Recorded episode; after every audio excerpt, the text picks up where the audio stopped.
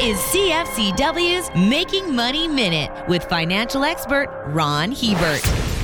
When people are asked if they have insurance, they normally think of the life variety, but they should probably expand their horizons a little further. Individuals are four to seven times more likely to suffer a disability or critical illness than death before age 65. Disability insurance is especially important for one income families and those with kids. Loss of part or all of a family's income can be disastrous because our social safety net just doesn't provide enough cash to meet most families' monthly financial commitments. Having to deal with health issues is stressful enough without adding financial ones on top of it. For more information, listen to our Making Money show hosted by Ron Hebert and Gord Whitehead at letsmakemoney.ca or cfcw.com.